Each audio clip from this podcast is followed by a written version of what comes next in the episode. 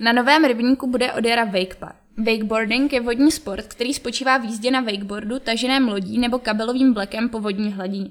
Od příští sezóny bude tato disciplína přístupná i v Příbrami. Společnost WakePB buduje v areálu nový rybník, vlek pro provozování vodního lyžování a wakeboarding. Jedná se o novou atrakci, která bude provozována na vodní hladině nového rybníka a rozšíří možnosti sportovního a zábavního vyžití v areálu. Vlek se bude nacházet na protější straně od písečné pláže. Dodrženy budou veškeré bezpečnostní zóny pro plavce v podobě rozmístěných bojí na hladině, informovala Kateřina Jahelková, tisková mluvčí sportovních zařízení města Příbram, která sportoviště provozují.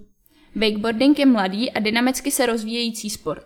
Na vodní hladině je možné zkoušet různé triky a styly jízdy. Pro zkušenější jezdce budou na trase instalovány překážky.